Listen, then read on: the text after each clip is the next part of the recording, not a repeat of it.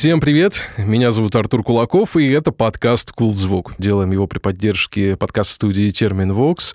Сегодня мы будем разговаривать с Катериной Павловой, главный человек в Out Mafia, агентство, занимающееся продвижением, ну, там больше, чем просто агентство, продвижением концертов, фестивалей, артистов. У Кати, кстати, есть клевый YouTube-канал, где она делает классные тоже интервью. Но сегодня Катя будет не спрашивать, а отвечать на вопросы. Привет. Привет-привет. Да, я готова к ответам. Супер. Поговорим сегодня про продвижение, соцсети, ну и вообще все, что музыкального маркетинга касается. Все эти темы будем поднимать. Вот, кстати, скажи, почему тебя тебя увлекло продвижение именно концертов и артистов, а, а не, например, там, не знаю, бизнеса какого-то, потому что вся тема касаемо SMM, таргетинг, все это же можно продвигать все что угодно, и работая с бизнесом, там, наверное, даже проще, там все понятней. Продавать сахар, не знаю, проще, чем продавать музыку ведь. Слушай, абсолютно, да, ты прав. Во-первых, проще, во-вторых, намного кратно, десятикратно прибыльней, и на самом деле мы продвигаем не только концерты, но это наша специализация, музыкальная индустрия, мы продвигаем бизнесы и бренды одежды, просто это не очень афишируем, и это меньшая часть пока по заказам. Но это мне безумно интересно, потому что в концертах уже плюс-минус все понятно за 13 лет работы.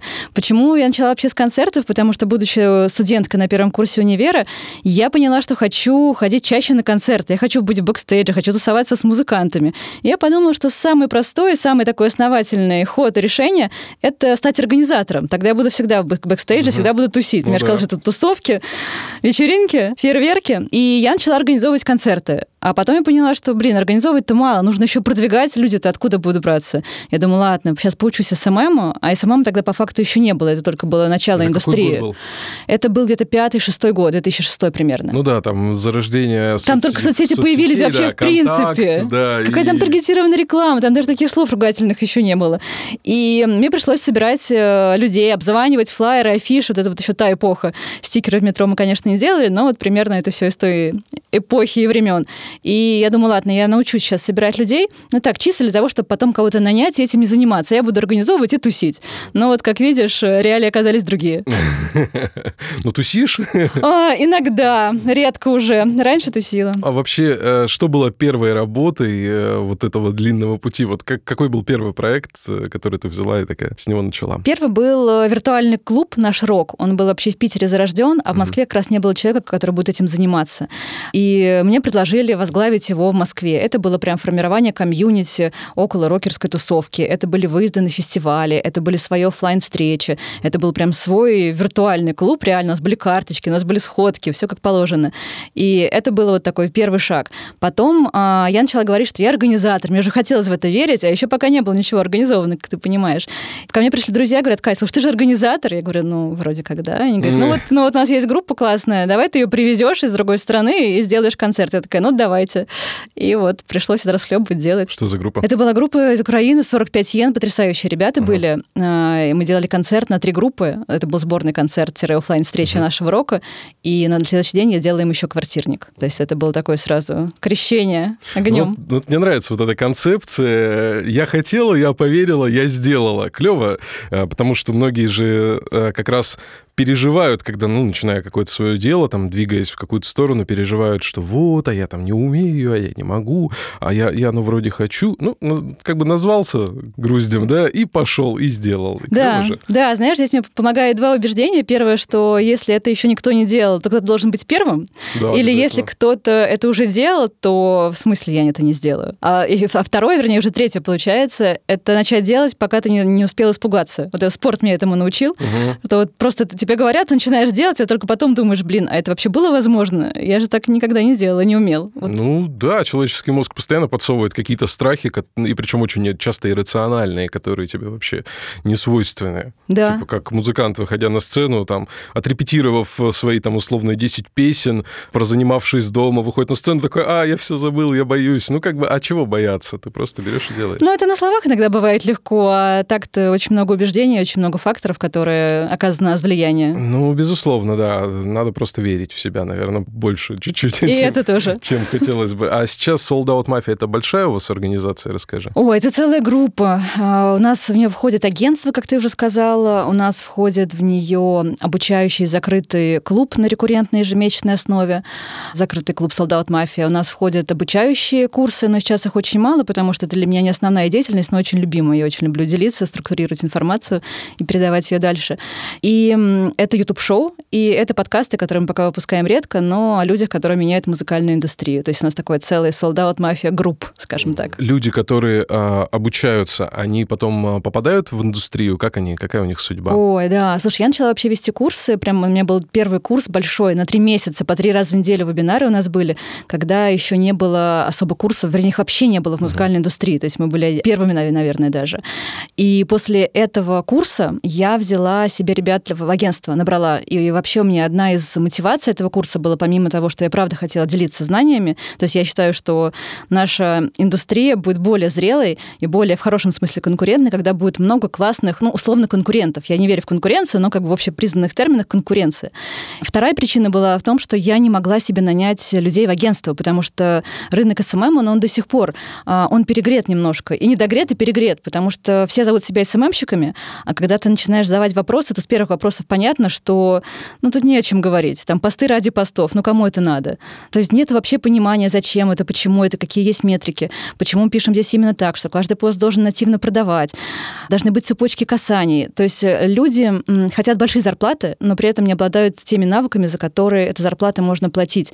Это не вопрос денег, что этих зарплат нет, вопрос в том, что люди не соответствуют этим навыкам. Поэтому я решила, что горе на все огнем, буду обучать своих ребят, уже вкладывать свою логику, а, свои алгоритмы и набирать так ребят в агентство. И у меня по факту все а, люди, которые, с которыми я сейчас работаю, ну, 90% в моих командах разных, у меня разные проекты, это выпускники. Это, во-первых. А во-вторых, многие из них стали сейчас значимыми фигурами в музыкальной индустрии, и эти рекомендации очень дорогого стоят на рынке. Поэтому это очень приятно, но ребята, правда, очень классные приходят. То есть, действительно, многие остаются в индустрии после этого. Они приходят с нуля или ты обучаешь их э, уже с каким-то бэкграундом? И так, и так. Да? Но, и мне кажется, это круто, потому что с нуля круто тем, что научиться нажимать просто на кнопки в кабинете, условно, это может кто угодно сделать. Полно всяких видео обучающих, но вложить правильную стратегию и правильное мышление, это, мне кажется, самое главное. Этим отличаются университеты от каких-то там э, менее, скажем так, хороших вузов, да, потому что там вкладывают прям такие базовые понятия, фундаментальные, и мышление.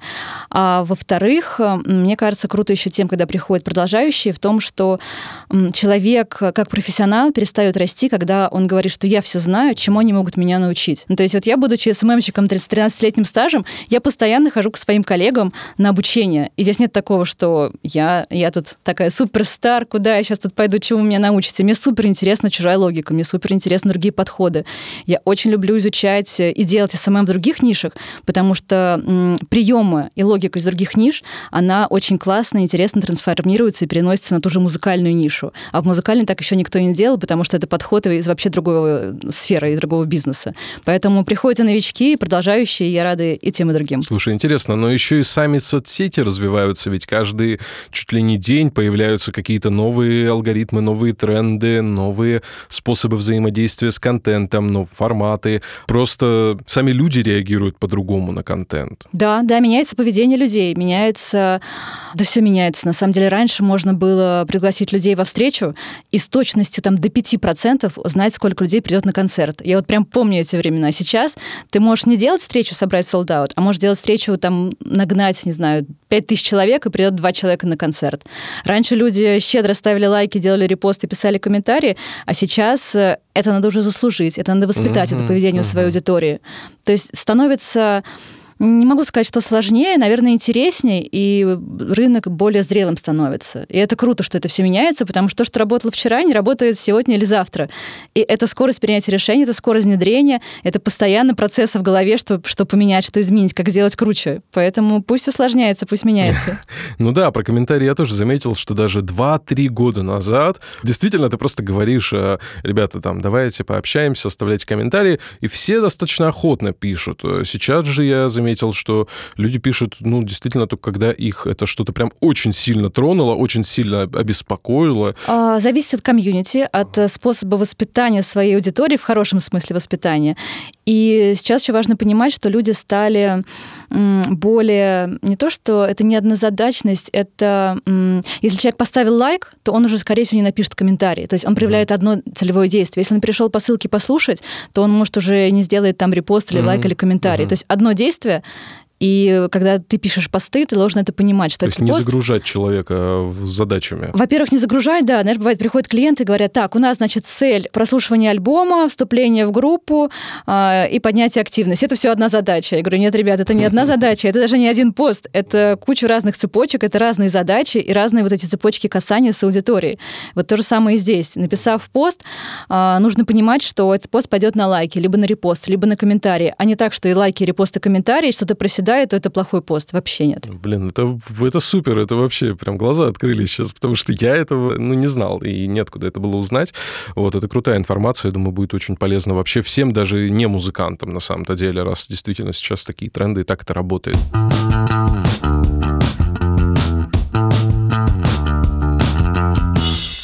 Я у тебя, кстати, видел на странице огромнейший вообще список людей, с которыми ты работала, да, с которыми ты взаимодействовала, артисты.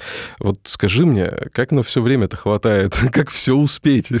По секрету, это еще не все. Это не все мои проекты. Помимо «Мафии» у меня да, еще есть другие. там такие еще стоят, знаешь, в списках. То есть я подозреваю, что Другие бизнес-проекты, помимо «Sold Out Mafia» у меня еще есть.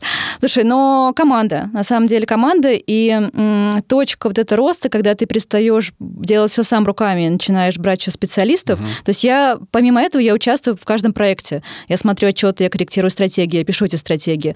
Но хорошая команда, да, это прям очень большая опора. И здесь еще важный момент, вот это точка роста, когда очень много проектов приходят. Очень важно здесь правильно выстроить тоже работу с командой, коммуникации. Как вот мы знаем, есть ситуации, особенно на трафике, когда ты приводишь очень много клиентов э, кому-то, например, на сайт, и сайт рушится, или не хватает менеджеров. И просто потому, что не был готов к этому этому. Поэтому здесь вот такой достаточно постепенный, наверное, рост. И, правда, очень сильная, хорошая команда. Со мной очень тяжело работать за это, мне кажется. Ну, в смысле, тяжело команде, потому что я супер требовательная. Выживает у нас.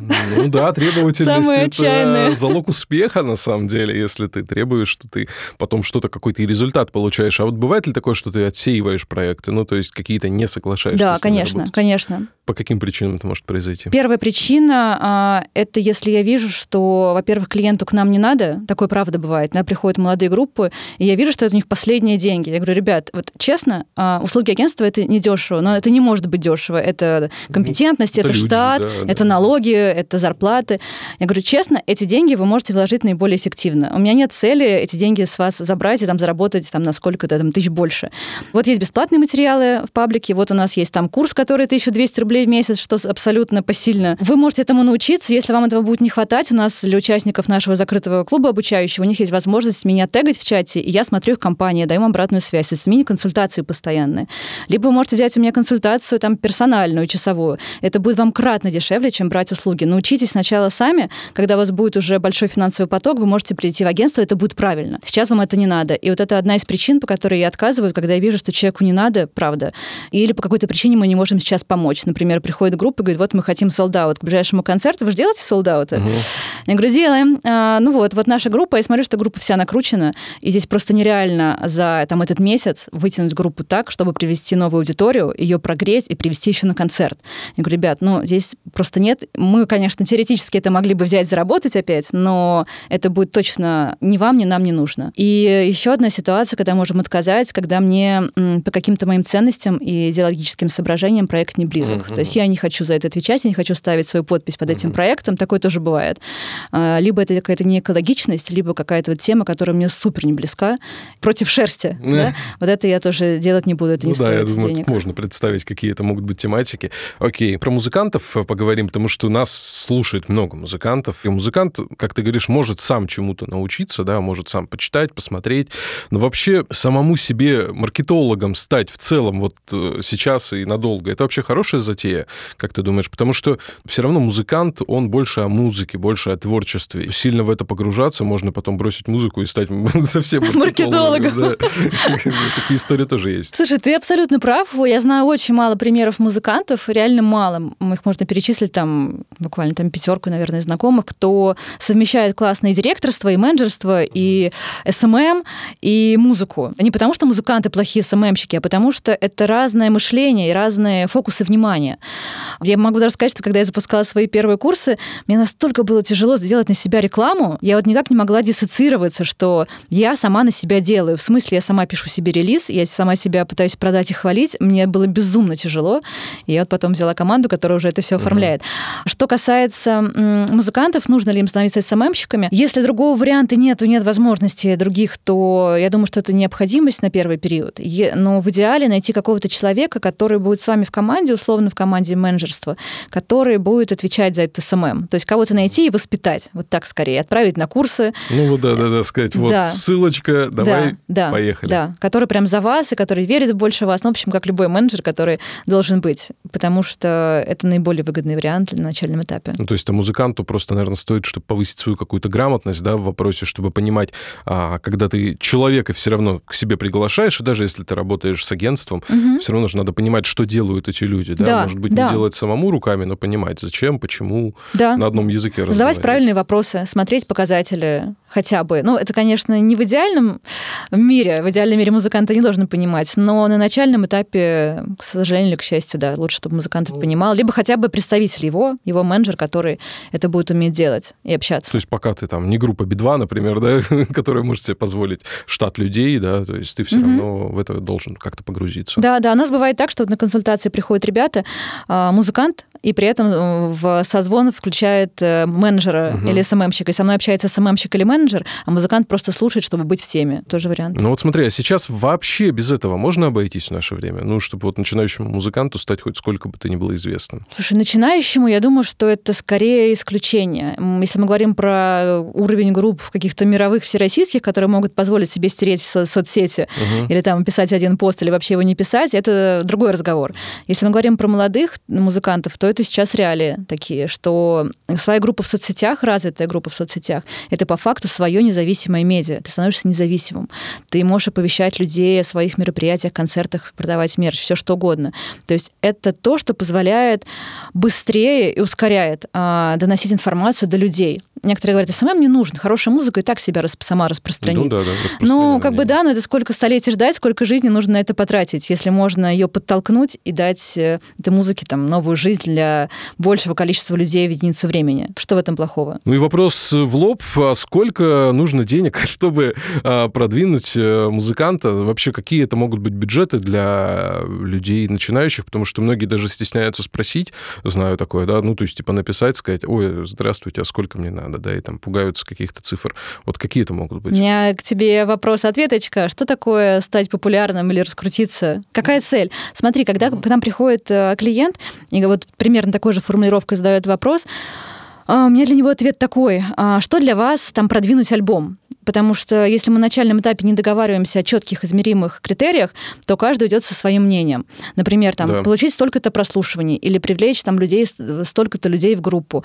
или там, собрать на этот концерт э, больше людей там, настолько, чем было в прошлом, или там, подкопить свою базу аудитории фанатскую. Должны быть четкие измеримые цели. Это первое. Второе, и даже если я назову какую-то вилку цен, или, например, стоимость а, вступления в группу, это будет неправдой, угу. а, потому что очень много факторов, которые влияют да. на эту цену. У нас могут быть вступления на супер больших объемах, меньше рубля мы недавно делали. Mm. А есть группы, для которых вступление в там, 30-40 рублей. Это супер норма, потому что аукцион на их аудиторию в рекламе, он дороже, потому что у них более взрослая, платежеспособная аудитория, которая просто в рекламе тупо стоит дороже. И там нельзя ее сбить до рубля или до двух рублей. Поэтому мы всегда говорим так, что мы заранее не обещаем никаких цен. То есть есть много ребят, которые обещают. Вот вы можете идти к ним, там гаранти... они гарантируют, они потом там вам ботов приведут, сделают так, чтобы картинка была красивая.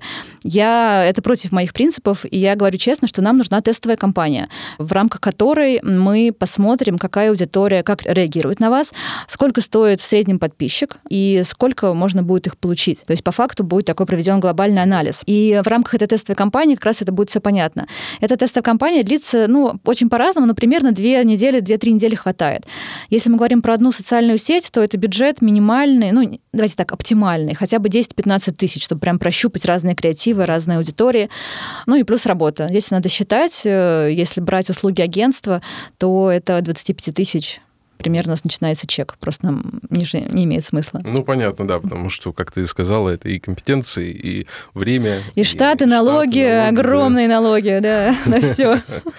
Как вообще правильно определить э, эту аудиторию, которая тебе нужна? Потому что некоторые люди думают, что вот это моя аудитория. Вот э, составляют себе примерный портрет, что это Вася, 25 лет, он там ходит э, на работу, закончил там техникум, среднее образование, ну, я условно такой рисую, да, да, да, человека. портрет. Да, и вот они примерно понимают, что этот Вася слушает, там, не знаю, Короля и Шута и группу Ария, и, возможно, вот наша группа ему понравится. Но на деле они этого Васю находят в соцсетях, выстраивают этот таргетинг, а Вася не приходит. И они такие, блин, мы сливаем бюджет, мы не понимаем, что мы делаем, зачем нам этот Вася и что вообще нам делать. Люди mm-hmm. опускаются руки, они теряют, как говорится, желание вообще этим заниматься. Так вот, как не слить этот бюджет и как найти своего Васю правильного? История многих музыкантов. А, смотри, сразу сделаю такой при, при затакт к целевой аудитории. Здесь может быть две сразу ошибки. Первая, вернее, так, давай не ошибки, а не попадание. Mm-hmm. Потому что ошибок здесь, мне кажется, не бывает. Здесь все тестируется и проверяется. И это гипотезы. Нормально, что часть из них не сработает. Угу.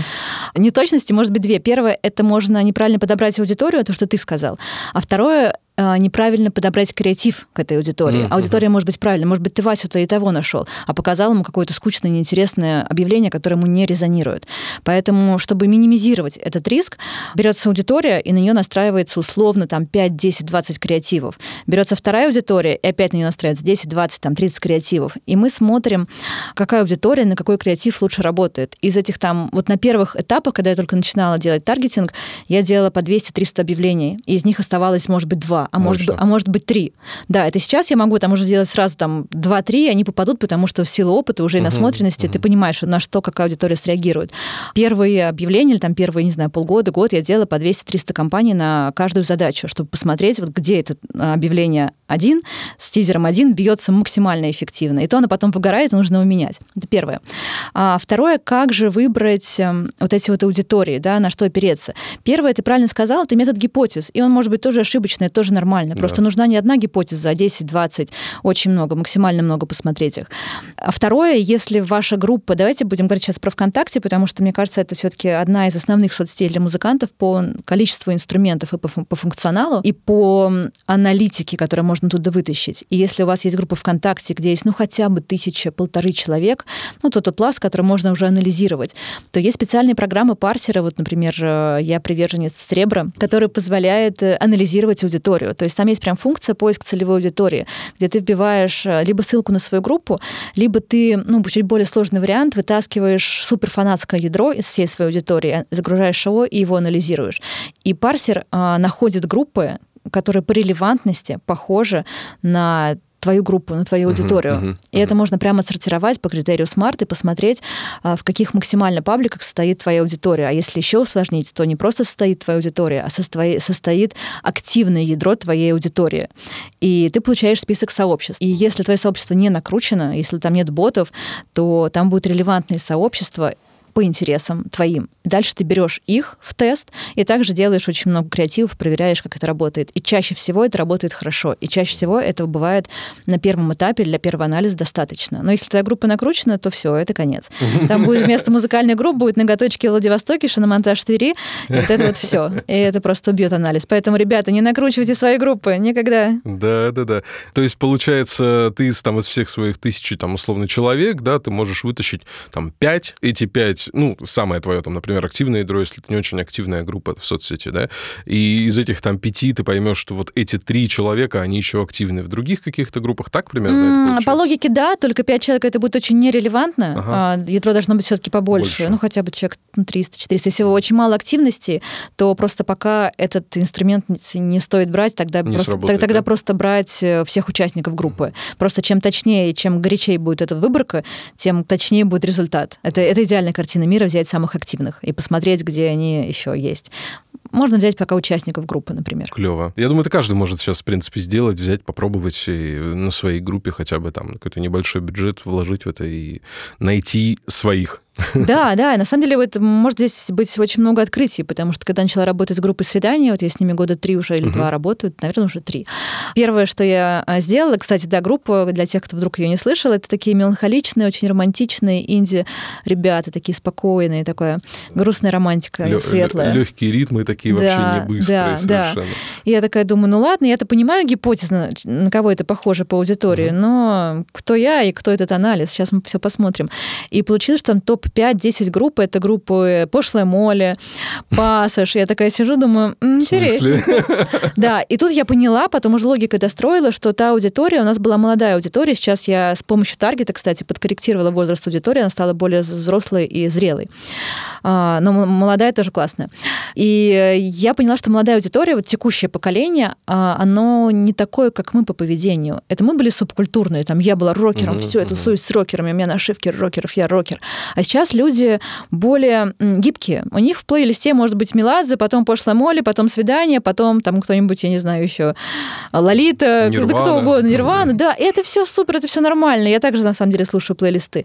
И я поняла, что действительно сейчас молодежь, которая слушает и Пошлую Молли, и нас, у нее в плейлисте просто мешанина из разных угу. стилей. Я думаю, ладно, я попробую это в Таргете. И эти аудитории работают уже года два или три у меня, работают отлично. То есть действительно аудитория, она совпала я бы это сама, без анализа, ну, когда-нибудь бы, наверное, до этого дошла. Но... В ночи где-нибудь, сидя за ноутбуком, да, да, так, да. а, так вот она что. Вот где моя аудитория, я все бюджеты сливаю.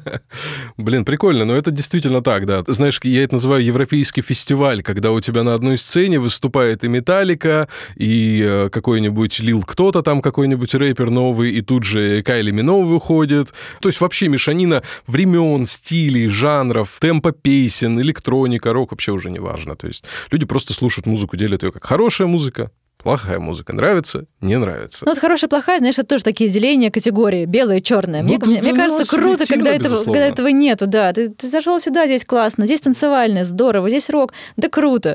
Когда нет этого деления, и молодежь, мне кажется, текущая, вот э, нынешняя, этого как раз отчасти лишена. Она вот в этом намного легче, чем ну, мы. Ну, это, наверное, и хорошо. То есть сейчас много музыки может жить одновременно и везде, и сразу. Да, все хорошо, что происходит. Да.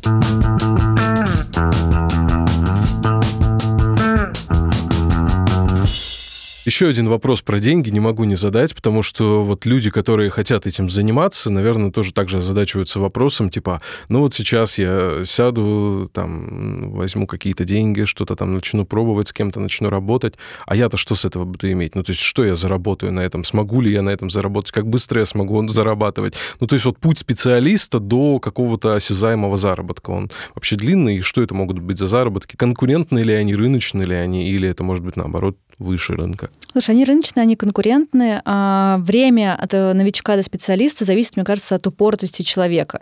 Ты можешь заниматься СММом, вернее, ну вот учиться, да, этот твой, твой путь, там раз в неделю по часу, а можешь каждый день там по пять часов все эти анализировать, копаться, какие-то кейсы читать. Поэтому здесь про время очень... Время вообще такая величина, очень, очень нелинейная, mm-hmm. да. И могу сказать, что действительно специалистов хороших, правда, мало. И я вот э, всегда нахожусь в поиске, даже если у нас сформирован штат, в поиске хороших хороших, правда, специалистов, потому что это на вес золота. Я как только вижу, сразу кого-то себе выхватываю. Поэтому ниша, несмотря на кажущуюся, наверное, перегретость, а, не хватает специалистов хороших, правда. Вот это опять к вопросу о том, что многим кажется, что они классные и умеют нажимать три кнопки. Они SMM щики. Не в этом SMM. SMM в том, чтобы увеличивать прибыль и выполнять задачи бизнеса, а не писать посты ради постов, не, не нажимать кнопки в рекламном кабинете, потом хвалясь высоким CTR-показателем, который по факту попросту супер косвенный показатель, и он может не коррелировать с финальной целью вообще самой компании. Поэтому очень хорошая ниша, и будучи контент-менеджером, и будучи именно таргетологом, здесь можно зарабатывать даже больше, а, будучи фрилансером, нежели некоторые люди, которые работают в офисах с утра до вечера. Клево. Про твою работу с артистами очень мне интересно. Вот мне всегда казалось, что продвигать концерт условной группы Би-2, там, да, проще, чем, например, там, группы Биртман. То есть Би-2 аудитория огромная, популярность, много лет на сцене, куча хитов. Биртман группа замечательная, появилась относительно недавно, да, ее не так много людей знает. И вот, например, например, ну, им тоже нужно, им тоже нужен солдат, им тоже нужна площадка, чтобы люди пришли и песни орали. Так вот, а, по факту, кого продвигать-то легче вот в таком контексте? Ну, это могут быть любые другие имена, просто как пример, да? То есть какие-то мастодонты, зубры, сцены и вот условные э, крепкие, но, может быть, новички на сцене mm-hmm. по сравнению с ними. Вот с кем легче? А, если прям вот э, такой выбор легче, сложнее, то, конечно, с молодыми сложнее. А с большими группами немножко другие задачи. Там более имиджевые задачи. Тоже есть свои нюансы непростые. То есть это не так, что сел такой, а, сейчас напишу пост, и все будет классно. Не Но... работает такое, да? Очень быстрое и легкое. Да, такого легкого прям нету. То есть так тоже можно делать, но если ты хочешь развивать группу в SMM, чтобы SMM помогал даже известной группе, то там есть ряд своих задач, которые тоже требуют очень такого сильного мыслительного процесса и погружения. Если говорить про молодые группы, то здесь сложность, знаешь, в чем? В том, что когда ты повещаешь о концерте известной группы, уже, правда, есть база людей, которые ты более легко можешь достать для рекламы. Когда мы говорим про молодую группу, здесь идет длинная цепочка касаний, и заранее должен быть больший прогрев. То есть ты не можешь здесь показать по холодной аудитории, которая тебя не знает, что приходи на мой концерт. Ну, типа, ты кто? Почему ты делаешь у меня вообще в ленте? Почему я должен? Почему я? еще, знаешь, сразу афишу еще налепить, чтобы прям совсем было рекламный. Такой думаешь, о, господи, почему я? знаешь, эти афиши без лиц, вообще просто какая-то картинка, кружочек, название и дата. Ты такой, блин, и ну, кстати, будет прикольно. У порнофильма была такая фиша к адреналину стадиуму. Они взяли просто белые, а, белую картинку, написали там порнофильм «Адреналин». Я такая думаю, это же идеальная фиша, круто. Но это... Ну, это и бы... название группы еще клевое совершенно. Да, да ребята классные. А про молодые группы, да, просто более длинная цепочка касаний, и немногие группы это готовы понимать и хотят в это вкладываться заранее. Им кажется, они придут, закажут солдат на концерт, и будет чудо.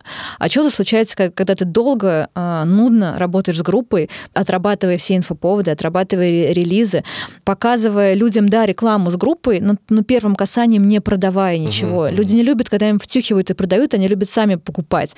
Но нужно вызвать это желание, чтобы человек сам себе продал и сам себя убедил. И для этого нужна цепочка этих касаний в рекламе. И это время, это не одно взаимодействие.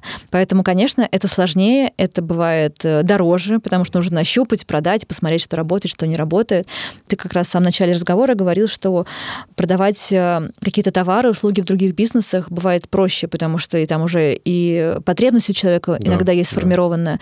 Да. Это может быть какое-то эмоциональная какая-то покупка. Здесь же такого нету, это исключено. Нет никакой потребности, ой, пойду сейчас поищу новую музыку у себя ВКонтакте в рекламе. Ну, то есть такого нету. Поэтому здесь да. намного интереснее с точки зрения каких-то психологических бывает моментов, как вот подвести человека, как его прогреть. Мало привлечь его в группу. Там же нужно еще его прогреть, нужно еще влюбить в себя, угу, там угу, поухаживать угу, за ним, повзаимодействовать с ним, чтобы он в группу заходил, чтобы он подписался. Сейчас люди еще хуже-хуже подписываются, потому что очень много информации. Поэтому в этом плане, конечно, молодые сложнее. А вот если говорить про взаимодействие с людьми, как с клиентами, да, с этими группами, а с кем тебе э, проще работать с теми, кто уже давно на сцене, но при этом эти люди могут уже иметь какую-то свою сложившуюся точку зрения, да, а у них могут быть свои, условно, тараканы на этот счет, и они тебе их могут, ну, предлагать, скажем так, да, как свою точку зрения. Или те ребята, которые приходят, слушают, открывая рот и говорят, да, да, делайте, мы хотим вот как вы сделаете. Слушай, мне проще всего работать с теми, во-первых, кого я люблю, и кто угу. мне близок по музыке, у меня прям да, такие клиенты есть. А, и второе, те, кто мне доверяют. Ну, то есть сейчас уже такой этап, когда приходят люди к нам, которые знают, почему они идут именно к нам, Угу. Зачем они идут к нам и почему им нужен SMM чаще всего? То есть, когда клиент приходит и говорит такой, ну что, у вас тут SMM? Ну, продайте. Я говорю, ну, как бы не надо. Лучше давайте не к нам или как-нибудь потом. Поэтому ко мне приходят э, клиенты, которые доверяют. И вот с такими клиентами работать легче всего, потому что здесь не гасится свой энтузиазм, потому что тебе доверяют. И группа знает, зачем она приходит и почему она приходит именно к тебе. Вот это вот мне важный для меня критерий при долгосрочной работе и комплексном продвижении. Блин, доверие вообще клевое слово вообще да. в целом в контенте, а, потому что что бы ты ни делал, писал ли ты музыку, работаешь ли ты с SMM, делаешь не знаю, подкаст, э, важно, да, чтобы и аудитория тебе доверяла твоя, да, когда она приходит, да. у тебя может быть совершенно что-то новое, что-то, чего ты еще не делал, да, и она приходит, слушает, такая, ну, клево, мы, мы доверяем, мы знаем, что нас не обманут, что нам все сделают хорошо. Да, знаешь, у нас также вот с сотрудниками, с моими с коллегами бывает, что у нас расходится мнение на что-то, ну, как бы это нормально. Иногда мы там спорим, иногда ругаемся по-дружески, а иногда я вот беру какого-то специалиста, он говорит, Катя, здесь надо сделать так. А я понимаю, что я бы сделала по-другому. Я говорю, окей, я тебе доверяю, я тебя взяла в команду, чтобы ты делал то, что ты умеешь делать хорошо. Поэтому давай ты это сделаешь, как ты считаешь нужным. Ну, если ошибешься, ну, зато мы будем знать, что это не работает, например. Угу. Вот тоже вопрос доверия. То есть угу. для меня это одна из ключевых ценностей. Я просто, ну, по-другому сложно мне. Да, да, причем более когда коллектив э, и когда ты э, делегируешь обязанности, потому что проблема делегирования обязанностей, она всегда как раз-таки, если человек не может их делегировать, это как раз в отсутствии доверия, да, что ты не можешь довериться человеку, отдать ему то, что там свою деточку, да, которую ты там воспитываешь. Я же делаю лучше всех. Да, я это сделаю лучше вас. Я спать не буду. А это было, у меня был такой этап. Мне было очень сложно делегировать и брать первого ассистента, помощника. Очень сложно. Очень, очень. Особенно, когда ты перфекционист. Угу. И там в смысле там запятой полпикселя не хватает. Всех расстрелять. Ну, получилось в итоге, да? Да, да, да. Помогает убеждение, что, во-первых, все люди все равно ошибаются и будут ошибаться, а во-вторых, это намного продуктивнее. И правда, когда это удалось сделать, но это непростой был этап, а, стал намного продуктивнее, и мы больше всего делаем, а ошибаются все равно все. Ну, то есть это прям люди. невозможно. Мы да, люди, даже да. там машины ломаются, что да. говорить о людях. Просто есть допустимая зона ошибки, не критическая. Ну, то есть, да, ошибка, когда ты текст неправильно написал, или когда ты слил там 100 тысяч рублей бюджета, это разные ошибки, да? И, наверное, да, какие-то да. можно пережить, а какие-то уже будет чуть сложнее. А вот смотри, если к тебе попадает музыкант э, не хайповый, ну, то есть у которого нет э, какого-то поведения эпатажного, да, как условный там Моргенштерн, Моргенштерн, не знаю, какой-нибудь, да, у которого нет активных соцсетей, он сам вообще тихий такой интроверт, но при этом у него совершенно замечательная музыка, например, тебе она нравится, ты понимаешь, что в этом есть какая-то перспектива, человек приходит, говорит, я хочу работать, вот сделайте мне. Вот что с ним делать? да, ситуации? и отлично, у нас очень много таких групп. Да? да, да, отлично, подбираем. Под каждую группу можно подобрать э, стиль, э, tone of voice, э, взаимодействие с аудиторией. У нас не все группы пишут по 100 постов, мы не всем пишем по 100 постов в неделю. У нас есть группы, группа, например, там та же группа свидания, да, которая очень немногословно, а, у нас нет много интервью, у нас очень мало постов выходит, но в этом тоже есть своя фишка, и своя эстетика, и свой визуал, и это все очень угу. бьется в единый а, бренд, и в единый стиль, и в единое позиционирование, и это тоже классно. Поэтому это все можно обыграть. Не все группы любят э, даже нам давать комментарии в, для постов. Иногда мы там сами как-то это вытаскиваем, либо предлагаем, либо находим какую-то там коллаборацию, как нам это все интересно сделать. Поэтому абсолютно нормально, не всем нужно быть хайповыми, и не все на это готовы. И это не всегда прям супер оправданно. Мне нравится, что все можно обыграть, да? То Конечно. есть нет нерешаемой ситуации. Конечно, абсолютно. Да? Каждая интересная, наоборот, это еще интереснее. даже, даже молчаливость определенную, да? Да, да, в этом тоже есть своя загадочность. Хорошо, потому что многие музыканты чересчур открыты сейчас на в мейнстриме особенно, да? Когда человек больше создает инфоповодов, чем музыки. И качество инфоповодов выше, чем музыки порой. Да, но здесь мы скорее говорим, наверное, про блогеров-музыкантов. Угу. И я слово блогер неспроста поставил на первое место. Да, да.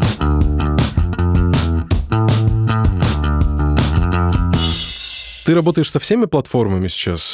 ТикТок, Инстаграм, Фейсбук, что там у нас, ВКонтакте, да? Да, да, вот с этими со всеми, с большинством платформ. Можем пробежаться по каждой немножко? Потому что у меня есть определенные вопросы, я хотел бы их так раскрыть. Давай, да, да. Они, э, мне кажется, очень интересны. Понятно, что за раз мы все не расскажем, все не раскроем, ну, какие-то некоторые тайны. Вот смотри, ВКонтакте. Я много раз от разных людей, причем слышал, что это, ну, уже какая-то старая площадка. Вранье! Да, никому не нужная, на которой куча контента, непонятно, кто там сидит, что они там делают, но контакт получается же эффективен для продвижения. суперэффективен. А, так, мне кажется, говорят те, кто тоскует по временам, когда можно было безлимитно приглашать людей в группу, вот это и не было таргетинга. А, у нас, кстати, вот на YouTube-канале нашем есть интервью с э, представителем ВКонтакте, где угу. он говорит об инструментах и о том, как ВКонтакте поддерживает круто музыкантов, и это правда. И второй важный момент — это то, что ВКонтакте дает огромнейший инструментарий для работы с аудиторией. В какой еще соцсети ты можешь найти людей для рекламы, которые слушают твои аудиозаписи, или которые добавили к себе аудиозаписи. Или ты можешь таргетироваться на подписчиков конкретного человека или на активную аудиторию конкретной конкурентной группы. Ну, это же супер крутой детальный таргетинг. Инстаграм такого тебе не даст сделать. Инстаграм тоже классный.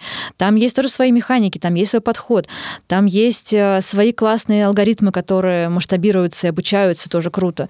Но это немножко другое. Слушай, а не, не, не возникает ли у аудитории переизбытка? Потому что, ну, когда на, на тебя э, масса таргетологов направляет свои усилия, э, и ты становишься, так как мы люди широких, как правило, интересов, большинство из нас, да, и мы интересуемся и такой музыкой, и такой, как мы уже с тобой сказали. И вот вся, все вот эти люди приходят к тебе со своей музыкой и говорят, пойдем к нам на концерт, послушаем песни. Как бороться, что ли, за эту аудиторию? И эффективно ли это? Слушай, ну, конечно, эффективно. Всегда большая конкуренция вообще во всем, по факту.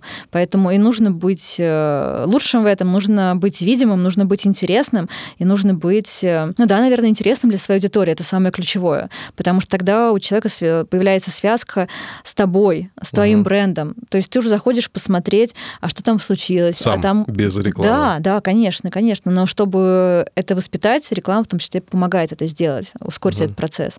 А так у меня есть э, тоже блогеры, на которых я подписана, которые блогеры-музыканты, которые мне интересны как личности. Я захожу уже сама, я жду рубрику, там, которая пишется там в раз в неделю по определенным дням. Я, конечно, уже сама вижу про концерты информацию, я подписана на какие-то рассылки, чтобы не упустить, потому что мне интересно. У меня уже становится плотная связь с этим брендом, с этой группой. Поэтому вот в этом одна из задач соцсетей, эту, эту связь создать, чтобы постоянно не тратить деньги на привлечение уже той аудитории, которая у тебя есть, а вкладывать ее в новую. Хорошо. Facebook на очереди у нас. Да. Я вот слышал историю про то, что если на Facebook э, ты хоть раз заходишь и вкидываешь какой-то бюджет в свою... Миф. Да, вот свою рекламную кампанию, ну, типа, ты потом теряешь охваты, да? Ты потом все, у тебя никакой натуральной аудитории не приходит, и тебе надо постоянно денежку э, Цукербергу переводить, чтобы это было а, эффективно. Да, вот расскажи, как Слушай, здесь? да, прекрасный миф. На самом деле его и про ВКонтакте говорят, угу. и как раз тоже вот мы с Сашей Русаковым из ВК на YouTube-канале нашем это обсуждали. Конечно, это миф. Соцсеть хочет зарабатывать деньги, это понятно, но ты и так и будешь их вкладывать для продвижения. Угу. Поэтому какой тут смысл урезать или не урезать? Нет? Нет. А Facebook вообще, он же не дает возможности послушать нормально музыку, да. посмотреть нормально видео с YouTube, да, тебе надо загружать его туда, э, определенные сложности с этим. Он вообще эффективен для продвижения концертов или артистов? Слушай, ну когда мы говорим Facebook, на самом деле мы зачастую говорим Facebook плюс Instagram, потому что это же единый кабинет рекламный, это единая сетка. И Facebook связывается с Инстаграмом, с бизнес-профилем, и ты можешь подтягивать аудитории из Инстаграма, которые взаимодействуют с твоим аккаунтом, например, для того, чтобы настроить рекламу через кабинет Фейсбука, но рекламу в Инстаграме. Поэтому если говорить именно вот прям как чистая платформа Facebook без Инстаграма, то это менее приоритетная платформа для прям такого прицельного развития для музыканта. Тут скорее надо говорить об Инстаграме все-таки, как о платформе. Угу. Ну вот и следующий как раз у меня по списку Инстаграм. Я просто стал замечать, что в Инсте э, это же платформа в основном как блогерская, да, развивалась, ну, когда человек, персона ведет свой блог, и сейчас это так и происходит. Но все больше и больше стало появляться страниц э, брендов, э, артистов, как ну, групп каких-то, проектов, да. Чем там заняться можно вот артисту, да, как самое эффективно себя продвигать, потому что, опять-таки, загружая музыку вот ИГТВ вот это, да, а, там урезается качество звука, качество видео, тоже не то, чтобы для получения удовольствия от материала это все делается, это скорее, может быть, что-то там показать, какой-то контент, который ты не показывал там ВКонтакте у себя, да, вот. Чем там заняться музыканту? Слушай, ну разница в звуке в в ГТВ и где-то еще, наверное, услышишь ты как музыкант, конечный потребитель и среднестатистический человек вряд ли это услышит. Инстаграм тоже классная платформа, визуальная платформа а, для продвижения. Заняться, да, абсолютно тем же самым. Также посты, если говорить про музыку, то в Инсте хорошо работают несложные, ну, несложные это, начиная, скажем так, от несложных анимаций с кусочками там припева либо трека, там, до каких-то более сложных реализаций. То есть здесь важно помнить, что это визуальная платформа, что мы, как люди, почти все, большинство из нас визуалы.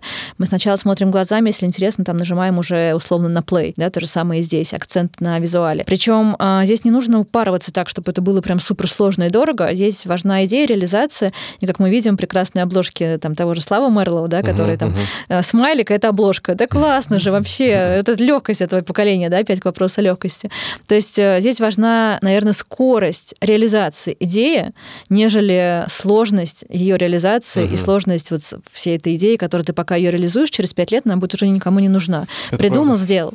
И классный инструмент, конечно, сторис, который а, наверное, воспитывает у многих, э, как называется, эффект фома, да, э, боязнь упустить какой-то момент, поэтому ты всегда сидишь такой, думаешь, так, а здесь что, а здесь что, потому что это исчезнет через 2-4 часа. И это тоже подсаживает. Ну, и это и плохо, и хорошо людей на эти просмотры. И для сторис по-хорошему нужен отдельный контент-план с отдельной линией э, какой-то истории, э, за которой человеку будет интересно наблюдать. Поэтому хорошо работают какие-то долгосрочные истории. Вот человек там что-то делает. Вот, например, я в своем инстаграме там периодически стала выкладывать, э, как я там хожу на занятия по танцам и там показываю, какой у меня там есть прогресс, или там, где у меня не получилось, почему я расстроилась, что здесь получилось. И мне ко мне подходит после лекции теперь ребята, говорят, слушай, Кать, а мы видим, как ты танцуешь, прикольно, молодец, виден прогресс. И такая, о, классно, здорово. То есть людей это вовлекает. Мне это по фану, людей это увлекает. Это вот какая-то история, которая продолжается во времени.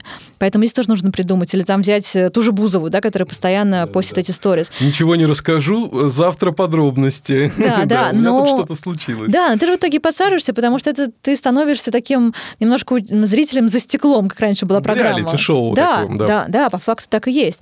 И ты уже в курсе там этих собачек, в курсе там, угу. что у нее там нога повредилась, сколько ей цветов подарили, какой там скандал, и ты в это вовлекаешься. То есть это все такой процесс вовлечения тоже важный. Поэтому а, Инстаграм классная платформа, который тоже, конечно, стоит вести. Вопрос только в том, насколько у музыканта хватает ресурсов на все. Вот знаешь, на тему качества ты сказала, я просто такой сноб в этом смысле. То есть я, я люблю, как, когда все, да, когда фоточки красиво обработаны, когда кадр ровный, замечательный, горизонт не завален. Тут же, как ты говоришь, скорость важна. Слушай, раньше было модно вылизанные инстаграмы, супер шаблонные посты с какими-то едиными рамочками, с, знаешь, эти вот красивые фотографии блогеров там с прифотошопленными чайками угу. на красивом пикнике. Этих чаек там да, вообще да, не бывает, потому что это Или, красиво. знаешь, когда перетекает одна фотография в другую, там ты открываешь профиль, а там вау. Да, да, это, это бывает прикольно, но в целом а, сейчас люди подустали от идеальности. Все устали от этих супер идеальных картинок, идеальных э, зафейтюненных лиц, от этих угу. чаек прифотошопленных.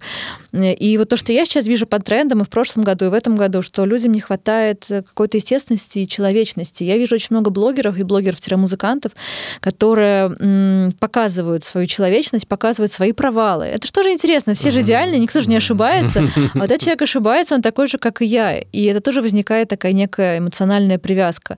Поэтому мне здесь очень резонирует сейчас подход.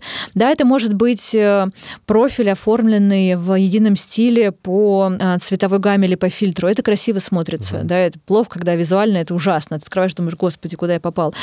Но это не вопрос про суперидеальность и мегавылизанность персонажа персонажа. Вот в чем дело. Я вот сразу вспоминаю, знаешь, истории современных вот инстамоделей, да, девушек, которые любят очень фильтры, фейстюны и так далее, да, и их уже многие начинают за это прям порицать, типа, зачем, куда, мы все видим, перестаньте. Ну, во-первых, да, во-вторых, это складывает такой, мне кажется, очень не всегда позитивный, дает, вернее, отпечаток на тех, кто это постоянно читает, потому угу. что люди себя невольно начинают сравнивать с этими идеальными лицами. И самооценочка падает. И, да, и появляется очень много каких-то комплексов. И... А в жизни это не так. А потом вот мне рассказывали ребята, которые видели этих блогеров в жизни, они их да. просто не узнавали. Просто да. это разные люди. А там настолько много фотошопов, истюны и вот этих вот всех фильтров, что это просто реально разные люди. Сталкивался с таким, да, я тоже в другом проекте брал интервью одной девушки, которая как раз ведет подобный профиль. Я реально ее тоже не узнал То есть я пришел, я не мог понять, где она. Там было несколько девушек, как бы компания, вот я пришел, такая, привет, вот я посмотрел, ну я сейчас... Ты ли это? Да, посмотрел такой в телефон, посмотрел на нее, говорю, ну привет. В общем, это действительно удивительная штука. Тут надо, как видимо, такую грань поймать между идеальностью какой-то, которую ты себе представляешь, как ты себя хочешь подавать, и твоей естественностью, наверное. Так. Слушай, наверное, да, мне кажется, есть вопрос еще такой очень личностный про то, как ты себя принимаешь таким, какой ты есть, Понятно, что там для каких-то промо-материалов там практически везде есть какой-то фотошоп, но это необходимость, да, бывает, э, там, как сделать более глянцево.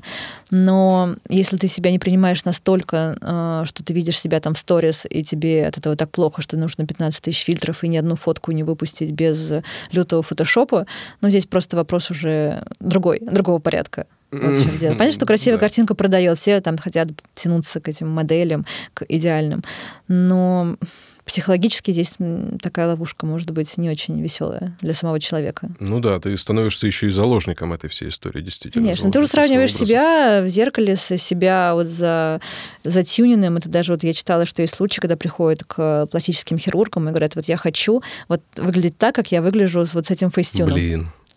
Понимаешь? Жесть. Ну, это, это сложно пропустить через себя, но это действительно... Ну, это реалии нашего, да, нашего времени. Хорошо. Ну и к самым реальным реалиям ТикТок Угу. Вот, следующая площадка, о которой хочу поговорить.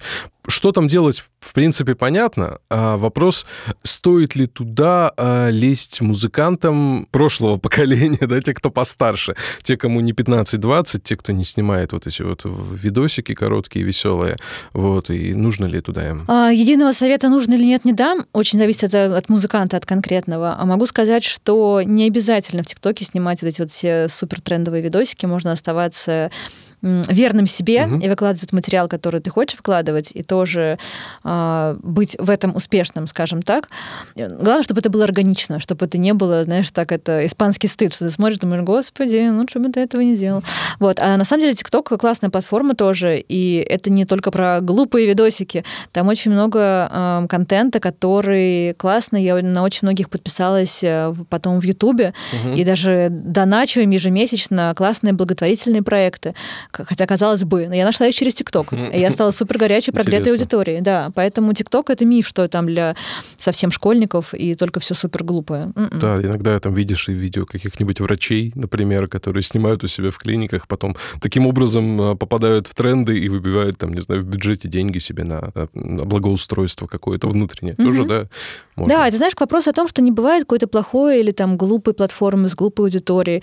А, это как любой инструмент, там, не знаю, топор, ножик, он плохой или хороший? Но если ты им там... Ну, людей режешь, что да, он плохой. Да, если ты э, используешь его при готовке, то классный, хороший инструмент. Поэтому все в руках человека, который использует этот инструмент. ТикТок классный инструмент тоже. Ну вот смотри, соцсети, как мы уже сегодня говорили, меняются, активно развиваются. А есть ли у тебя какие-то а, мысли на тему того, ну такой э, взгляд в будущее, да, визионерство немножко, куда это все может дальше развиваться, может быть, какие-то форматы, может быть, сейчас уже благодаря твоей вот насмотренности, опыту, да, ты видишь, что вот что-то сейчас, может быть, там новое появится. Угу. Ну вот первое, что мне кажется, это вот этот тренд, который я уже озвучила на более естественные, скажем так, а, более естественных людей, угу. да, уход от этой суперидеальности. А второе, сейчас посмотрим, что будет у нас с приходом в возможности выбора в приложениях а, о персонализации, да, то, о чем сейчас все плакали, и Facebook активно там тоже про это говорит, а, что теперь ты можешь отключать сбор данных в приложениях, и таргетинг будет уже не такой, какой он был раньше. Вот, но здесь мы посмотрим, что будет, здесь тяжело что-то ванговать. Угу. Будут ли какие-то новые форматы? Да, наверное, будут, постоянно все меняется. Какие именно они будут, здесь сложно сказать, потому что, ну, в общем, сложно это сванговать. Но то, что соцсеть меняется, и меняется каждый день, и что через год это будет тоже, может быть, вообще другая соцсеть, а может быть, вообще форматы какие-то отомрут. Да, это, конечно, будет, я думаю. Угу. Ну вот про тренды интересно, мне понравилась угу. эта история. Я думаю, что да, это надо а, мотать на ус и обращать на это очень много внимания. Самое главное запомнить, что то, что работает сегодня, может не работать завтра, поэтому нужно использовать. И если сеть выпускает хоть какое-то обновление в рекламе, сразу бежать и это использовать. Когда появились лонгриды, первое время соцсеть сама подпушивала посты, которые выходят с лонгридами, потому что соцсети любой выгодно показать, что новый формат, он классно, используйте все. Угу. Если выходит какой-то новый формат, или новая настройка, она работает супер круто, просто мощнейше, пока ее все не заюзали. Поэтому как только что-то выходит, все бросайте и бегите тестировать и максимально вливать бюджет, если видите, что после теста есть хорошие показатели, потому что через неделю-две это может кратно дороже быть. Угу. Ну, знаешь, я вырос на Урале, и там есть такой, а, такое мнение, типа, надо проверить, надо подождать, вот сейчас посмотрим. Ждать. Да. Завтра не бывает. Да, не бывает такого, действительно. Надо брать здесь, сделать сейчас, да. да То есть, потому абсолютно. что это как с Клабхаусом получилась прекрасная история, да, он появился, просуществовал активно у нас здесь, ну, там, месяц-полтора. Туда пошли вообще все, а сейчас там, ну, я захожу, у меня какие-то арабские э, комнаты и что-то на английском иногда бывает, и все. Угу. все да, там был классный старт. Любой ажиотаж, любая закрытость а, комьюнити создает этот ажиотаж, поэтому запуск был классный, что туда не попасть, только по приглашению, у кого есть приглашение, даже не знаю, зачем оно мне нужно, но там все, поэтому мы надо. Да. да, поэтому мы туда сознательно не пошли сразу, а, как многие. А, то есть, да, есть, конечно, кейсы ребят, которые там набрали супер много подписчиков, на это много заработали, потом ходили, модерировали комнаты, это классно. Но у нас было решение пока не размываться, потому что очень много каналов коммуникации со угу. стороны нас, солдат мафии, и немножко пока присмотреться. Все-таки фокус внимания не уводить с текущих наших задач. И вот мы присмотрелись, и так и не дошли. Да.